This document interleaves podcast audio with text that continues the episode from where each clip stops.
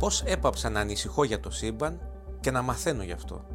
Ο Ηλίας Μαγκλίνης ρωτά και ο αστροφυσικός Διονύσης Σιμόπουλος απαντά.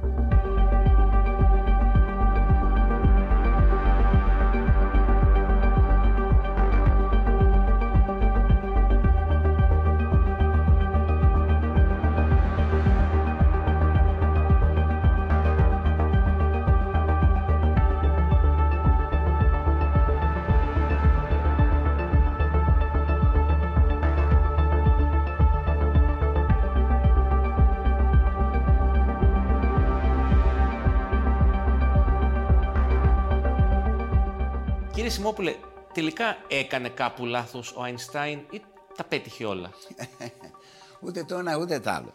Γνωρίζουμε ότι η γενική θεωρία της σχετικότητας είναι η καλύτερη αν θέλεις θεωρία που υπάρχει σήμερα για την βαρύτητα. Είναι μια θεωρία βαρύτητας. Εδώ και 100 χρόνια, από το 1915 που πρωτοπαρουσιάστηκε αυτή η θεωρία και μέχρι σήμερα, κυριολεκτικά εκατοντάδες για να μην πω χιλιάδες προσπάθειες έχουν γίνει να καταρρύψουν του λόγου το αληθές. Και όλες αυτές οι προσπάθειες έχουν αποτύχει. Αυτό δεν σημαίνει φυσικά ότι ο Αϊνστάιν σε όλα του είχε δίκιο. Αλλά έχει αποδειχτεί πειραματικά, κυριολεκτικά χιλιάδες φορές. Κάπου διάβαζα α, εκατομμύρια φορές. Έχει αποδειχτεί πειραματικά ότι ό,τι μας έχει πει ο Αϊνστάιν με την γενική θεωρία της σχετικότητας είναι μια πραγματικότητα. Έχει αποδειχθεί. Ακόμη και η θεωρία που είχε για την ύπαρξη βαρυτικών κυμάτων όταν η βαρύτητα γνωρίζουμε ότι είναι 100, 3 εκατομμύρια, 3 εκατομμυρίων, 3 εκατομμύρια φορές πιο αδύναμη από τα, τον ηλεκτρομαγνητισμό παρόλα αυτά το είχε προβλέψει ότι πρέπει να υπάρχουν αυτά τα βαρυτικά κύματα από τη μετακίνηση μεγάλων μαζών.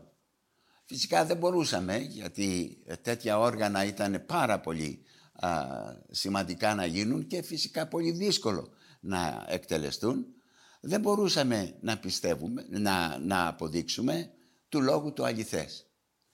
Και όμως με ένα υπέροχο συμβολόμετρο όπως λέγεται, ένα εργαστήριο κατά κάποιον τρόπο, το οποίο δημιουργήθηκε τις τελευταίες, την τελευταία δεκαετία, απο, απέδειξε του λόγου του αληθές. Για μια ακόμη φορά δηλαδή ο Αϊνστάιν ήταν σωστός. Αυτό δεν σημαίνει όμως ότι η, θεωρία, η γενική θεωρία της σχετικότητας είναι σε όλα του σωστή. Αυτό το περιμένουμε να αποδειχθεί στο μέλλον κατά πόσον και πού είχε λάθος ο Αϊνστάιν.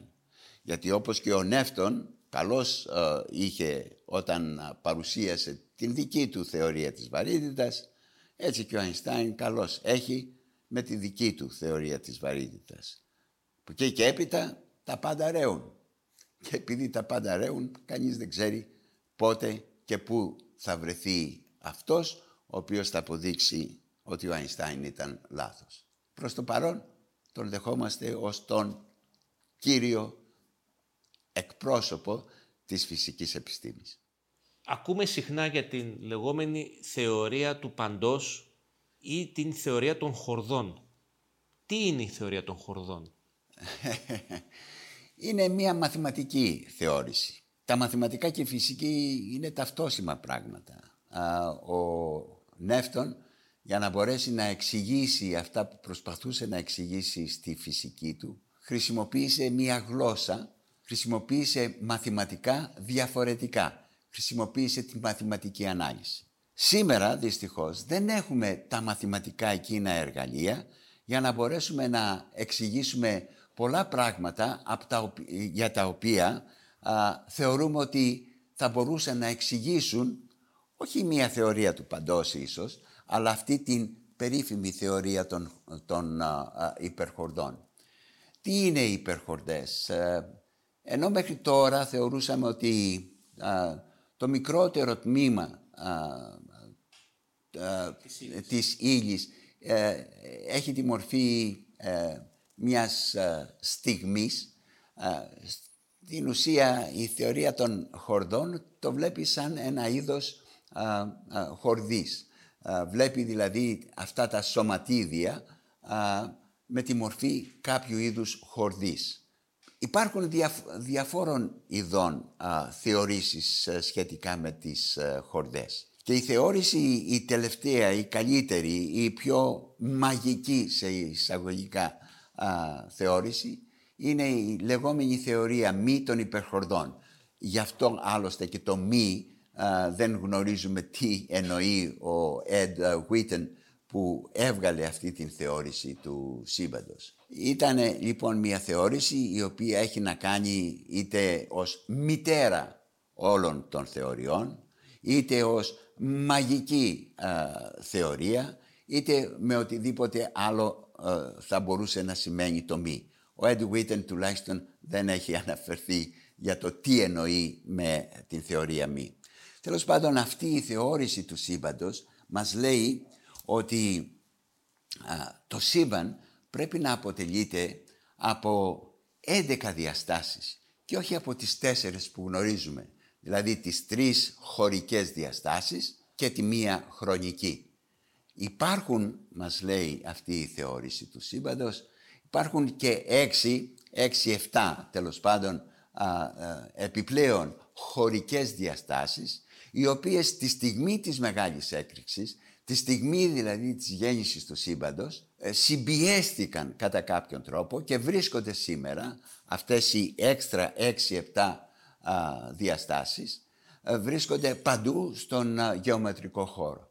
Πώς έγινε αυτό το πράγμα; Ή γιατί έγινε αυτό το πράγμα; Ή πώς μπορεί να εξηγηθεί ε, αυτό το πράγμα έτσι ώστε να γίνει κατανοητό; Είναι σχεδόν αδύνατο να το περιγράψει κανείς αν δεν έχει τα μαθηματικά εκείνα βοηθήματα για να μπορέσει να μιλήσει. Γιατί ξέρετε τα μαθηματικά δεν είναι παρά μία γλώσσα η οποία μπορεί να επικοινωνήσει κάποιος με κάποιον άλλον. Ε, αυτή η γλώσσα λοιπόν μάλλον δεν υπάρχει ακόμη. Πρέπει δηλαδή να εφευρεθούν νέου είδους μαθηματικά για να μπορέσουμε να κατανοήσουμε καλύτερα την θεωρία μη των υπερχορδών.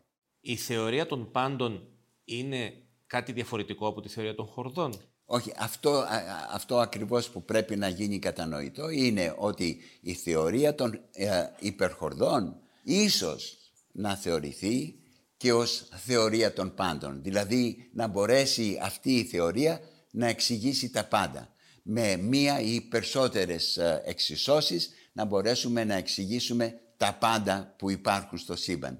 Ε, η, η δική μου εκτίμηση τουλάχιστον, όσο και αν δεν έχει το βάρος που, έχει, που έχουν οι διάφοροι ειδικοί ε, ερευνητές, θα έλεγε ότι θεωρία των πάντων που να εξηγεί την βιολογία, την φυσική, την ύπαρξη που βλέπουμε και τις υπάρξεις που δεν βλέπουμε, τη σκοτεινή ύλη και τη σκοτεινή ενέργεια και ούτω καθεξής, με ένα σετ ή με μία εξίσωση είναι μάλλον μία προσπάθεια που δεν πρόκειται ποτέ να ευοδοθεί.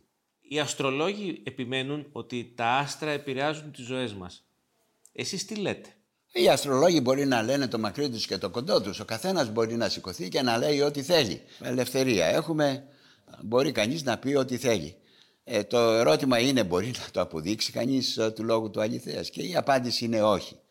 Ξέρετε, ε, η ύπαρξη ε, δυνάμεων, ε, ακόμη και μαγικών δυνάμεων, έχει θεωρηθεί από πολλούς στο διάβα των αιώνων ότι είναι μια πραγματικότητα. Ξέρουμε ότι υπάρχουν παλιριακές δυνάμεις, βλέπουμε αν θέλετε στην, στη Χαλκίδα την παλιριακή έλξη που έχει η σελήνη πάνω στη γη Βλέπουμε επίσης τις βαρυτικές δυνάμεις που έχουν οι διάφοροι πλανήτες μεταξύ τους και, με, και στη Γη. Αλλά επίσης θα πρέπει κανείς να υπολογίσει και το εξής. Ότι δεν έχουμε μόνο α, τις μάζες, τα υλικά τέλος πάντων, τα οποία αποτελείται ένας πλανήτης ή η σελήνη, αλλά έχουμε επίσης και την απόσταση που βρίσκεται αυτός ο πλανήτης η σελήνη. Ε, για παράδειγμα έχουμε τον Μεευτήρα, ο οποίος βγάζει το μωρό από, γεννά, από την μητέρα του. Ο μευτήρας μπορεί να έχει ίσως 80, 100, 110 κιλά α, μάζα. Αντίθετα η σελήνη έχει πολλαπλάσια μάζα από ότι ο μευτήρας. Αλλά ο μευτήρας βρίσκεται πολύ κοντά στο μωρό και επιδρά παλιριακά και βαρυτικά εκατομμύρια φορές περισσότερο από ότι η σελήνη και όλοι οι άλλοι πλανήτες που υπάρχουν στο ηλιακό μας σύστημα. Τι θέλω να πω με αυτό, ότι ε, και παλιριακά και βαρυτικά ε, η, ε, η ύπαρξη άλλων αντικειμένων πολύ πλησιέστερα στο μωρό όταν γεννιέται επηρεάζει κατά κάποιον τρόπο το μωρό πολύ περισσότερο από ότι όλοι οι άλλοι πλανήτες μαζί. Αλλά και ηλεκτρομαγνητικά αν το πάρουμε έτσι. Το φως το οποίο υπάρχει στο εσωτερικό του χειρουργείου όταν βγαίνει ένα μωρό εκπέμπει ηλεκτρομαγνητική ακτινοβολία. Ε, σας πληροφορώ ότι η ηλεκτρομαγνητική ακτινοβολία που εκπέμπουν τα φώτα είναι εκατομμύρια φορές μεγαλύτερη από την ηλεκτρομαγνητική ακτινοβολία που εκπέμπουν όλοι οι άλλοι πλανήτες μαζί. Αποδεικνύεται δηλαδή με πειραματικό τρόπο ότι όλα αυτά που λένε οι αστρολόγοι δεν είναι τίποτε άλλο παρά φρου-φρου και αρώματα ή φύκια για μεταξωτές κορδέλες. Ας σας δώσω ένα άλλο παράδειγμα. Αν πάρουμε τον πλανήτη Δία, ο οποίος έχει το μέγεθος, είναι ο μεγαλύτερος πλανήτης του ηλιακού μας συστήματος. Αν μικρύνουμε αυτό το πλανήτη στο μέγεθος μιας μπάλας, μιας μπάλας του μπάσκετ, τότε αντίστοιχα η γη μας θα έχει το μέγεθος ενός κερασιού. Αν τοποθετούσαμε λοιπόν την μπάλα του μπάσκετ στο Χίλτον και το κερασάκι, τη γη μας δηλαδή, στο κέντρο της πλατείας συντάγματος και στο ενδιάμεσο οτιδήποτε απολύτως, τότε ακόμη και μαγικές δυνάμεις που θα εκπέμπονταν από την μπάλα του μπάσκετ στο Χίλτον, στο κερασάκι της γης μας δηλαδή, στο, στην πλατεία συντάγματος, δεν θα είχε και τόσο μεγάλη σημασία αν γεννήθηκε κάποιος στα Γιάννενα ή στο Λονδίνο. Γιατί η ακτινοβολία που έρχεται από το Χίλτον, από την μπάλα του μπάσκετ, θα έφτανε στο κερασάκι ομοιόμορφα. Τι θέλω να πω με όλα αυτά; Οτιδήποτε και να λέει κανείς, ε, άνθρωποι είμαστε, ας τα πιστεύει αυτά που λέει. Το άσχημο όμως δεν είναι το τι πιστεύει κανείς. Το άσχημο λοιπόν δεν είναι το τι λέει κανείς ή το τι πιστεύει κάποιος, αλλά αν εκμεταλλεύεται αυτή την ευπιστία του συνανθρώπου του. Και αυτό είναι το κατακριτέο.